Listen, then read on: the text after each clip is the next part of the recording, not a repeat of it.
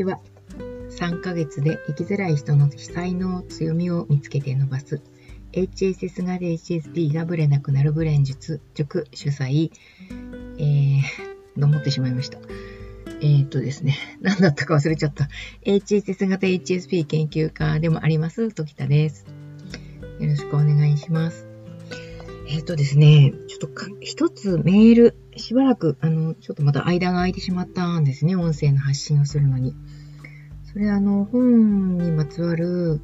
えー、様々な動きが出てきたっていうことが大きかったんですけど、まあ、イレギュラーな仕事が、その、あると、他のことが止まってしまうわけですね。えー、その中でですね、メールをいただいたんですね。あの、偶然私のサイトを見つけてくださって、えー、これまでその心療内科なんかにも結構通ってきたけれども、ずっとこう、曇り空って書かれてましたけど、もやもやしてたんでしょうね。はっきり自分が、その、特定できなかったっていう方からで、あの、このメールの中身にですね、生きててもいいんだっていうふうに思ったっていうふうに書かれていたので、そのことについて今日はちょっとお話ししてみようかなと思いまして、えー、ちょ超久しぶりに、でもないか、えっ、ー、と、まあ、ぼちぼち発信はしてますけれども、残念ながらちょっと定期的に発信するっていう目標が達成できていないですが、まあ、あのー、皆さん、こう、いいようにやってくださいというふうにおっしゃるので、あの、そういう、こう、定期的な何かっていうものを目指してはいますが、実際、定期的には発信できていないということにお許しいただけてるんだろうなと思っております。えー、そのスタンスでやらせていただくしかないので、えーと、今後もあの不定期発信にお使いください。えっ、ー、とですね、あの、やっぱり、その、死にたくなっちゃうわけですよ。うん、そこまでではないにしても、生きてていいのかなっていうふうに思っちゃうわけですね。あの、所属することができないからだと思いますし、えっ、ー、と、自分のことが分かってもらえないっていう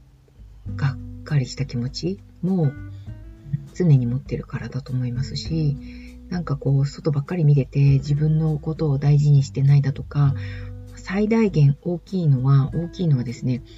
あの何を考えても自分はダメなんだとか、自分のこの考え方がダメなんだっていうふうに、その、自分、自己否定をするっていうところに落ち着かせようとしてしまいがちだからだと思うんですね。だからといって、自己肯定感高くハイテンションでイエーイみたいな感じでやってほしいというわけではなくて、あの、ご自身の、えー、元々のプラスマイナスゼロの段階、レベルに、いつも戻すように心がけて生きてもらうっていうことができればな、そしたらだいぶ楽なんだよねっていうふうに思っていますし、そういうこう指導をしているんですね。と私自身があの今まで、えーと、なかった感覚だったのであのそれまでなかった感覚だったのでその感覚を手に入れた時は本当になんじゃこりゃみたいな感じだったんですがその感覚で生き生きるっていうことがあの楽ですし、えー、フラットですし、揺さぶられないし、自分軸だったんです。えー、まあそんな境地があるのかと思われるかもしれないですけど、別に出家するとか、行々しいことをする必要はなくて、淡々と練習を積み重ねていただくっていうことだけが大事だなというふうに思ってるんですけれども、あのー、どうしてもその芸能人の方とかでですね、なあの死を選択される方が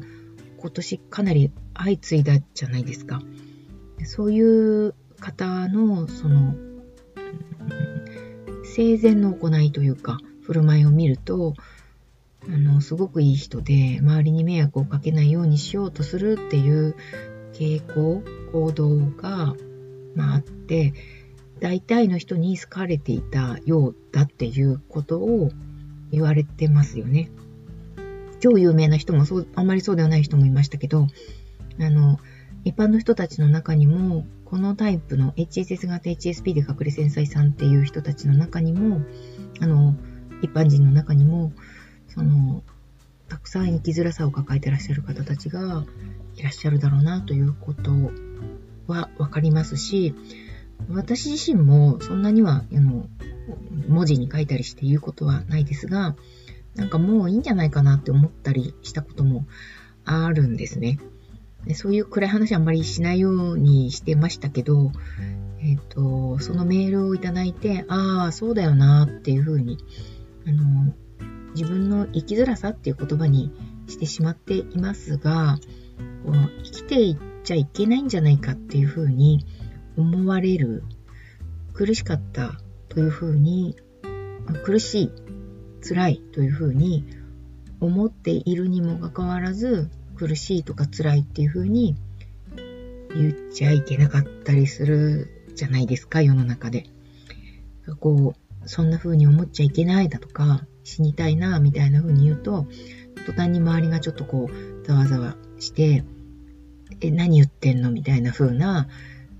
こう、反応するわけですから、自分の本心を話すっていうこともできなくなってしまうわけですね。自分の座席があるような、こう、気がしたっていうふうに書かれていましたし、そのメールに。その座席のある場所には、あの、心の通じ合う人たちがいて、まあ、私たちのことですね。マイノリティだっていう、マイノリティもマイノリティで6%なわけですから、本当に、えー、出会うことがまず普通の場ではないですし、生きづらい、生きづらいことをこの上ない結果、まあ、病院に行ったとしても、薬を出されて、うん、なんでしょうね。これで様子見てくださいって言われるっていうことに終始してしまうので、あ、ここにも生きていていいっていう、こう、なんていうんですかね。証がないというか、あ生きていていいんだよっていうふうに言ってくれる場所ではなかったっていうふうにがっかりしてしまうんじゃないかなと思います。あなんかちょっとこう思いが先行してしまう時の録音って今一つですね、まとまりがつかないです。あの、ここにはいていい場所があるよっていうことをお伝えしたかったんだなというふうに思います。と私がですね、あんまりやっぱり外に出ていく活動をしていないので、定期的にあのお会いするだとかっていうような場も作っていないので、うーんま、本も出しましたし、ちょっと定期的にですね、とお話をする場みたいなものを作っていってもいいのかなとは思い始めています。どうですかね。まあ、ちょっと考えてるだけなので、現実にするのはまだまだこれからです。えっと、ニュースとしてはですね、えっと、11月30日に、えっと、本を出版したフォレスト出版さんの Voicy が始まります。その Voicy で、あの、私の書いた、その生きづらさ隠れ繊細さんかもしれませんをご紹介くださる、その担当編集者の杉浦さんがご紹介くださる音声が発信されるそうです。フォレスト出版 Voicy で検索したら出てくるんじゃないかなと思います。またメルマガでお知らせしようかなというふうに思っています。そちらもよろしくお願いします。あと、杉浦さんがノートで一生懸命記事書いてくださってるので、そちらもできればよかったら、えっと、いいねのハートマークをしてあげてください。よろしくお願いします。では、あ、あと読書会についてもポチポチ進んでいますので、えっと、現状、進捗状況はメルマガを追っていただければと思います。と参加したいという声もたくさんいただいていて、本当にありがたいです。と今回ですね、コーディネーターじゃないな。と富山県のですね、えっ、ー、と、その仕切ってくださる方がいらっしゃるので、とても心強くスタートできます。ありがたいことです。で、えっ、と、このタイプの人たちですね、結構こう、面白い活動されてる方が多いなというふうに思います。どこかでまたお会いできることを楽しみにしております。今日はこの辺で失礼します。